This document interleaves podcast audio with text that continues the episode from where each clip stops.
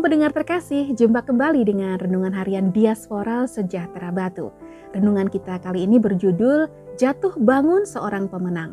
Bacaannya dari 1 Yohanes pasal 5 ayat 1 sampai 5. Surat Yohanes yang pertama, pasal 5 ayat 1 sampai 5. Iman mengalahkan dunia.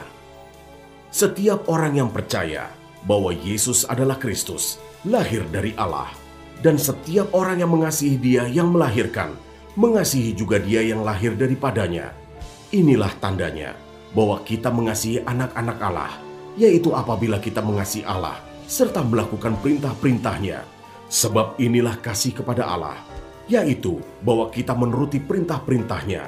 Perintah-perintahnya itu tidak berat, sebab semua yang lahir dari Allah mengalahkan dunia. Dan inilah kemenangan yang mengalahkan dunia, iman kita Siapakah yang mengalahkan dunia selain daripada Dia yang percaya bahwa Yesus adalah Anak Allah?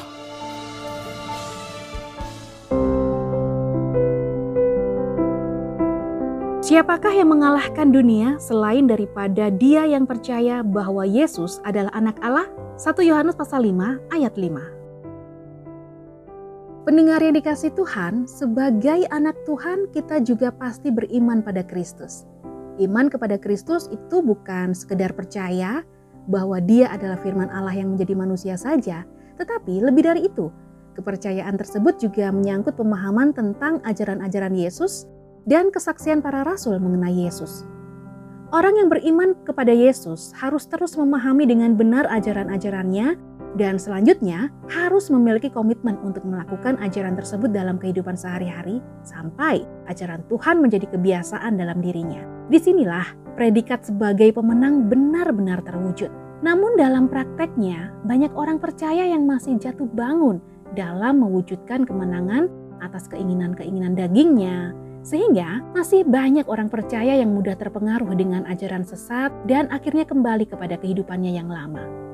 Karena kenyataan tersebut, maka Rasul Yohanes menekankan kepada orang percaya bahwa hidup kekristenan yang benar adalah harus didasarkan kasih kepada Tuhan dengan cara melakukan ajaran-ajarannya dan sebagai salah satu wujud nyata kasih tersebut adalah mengasihi sesama.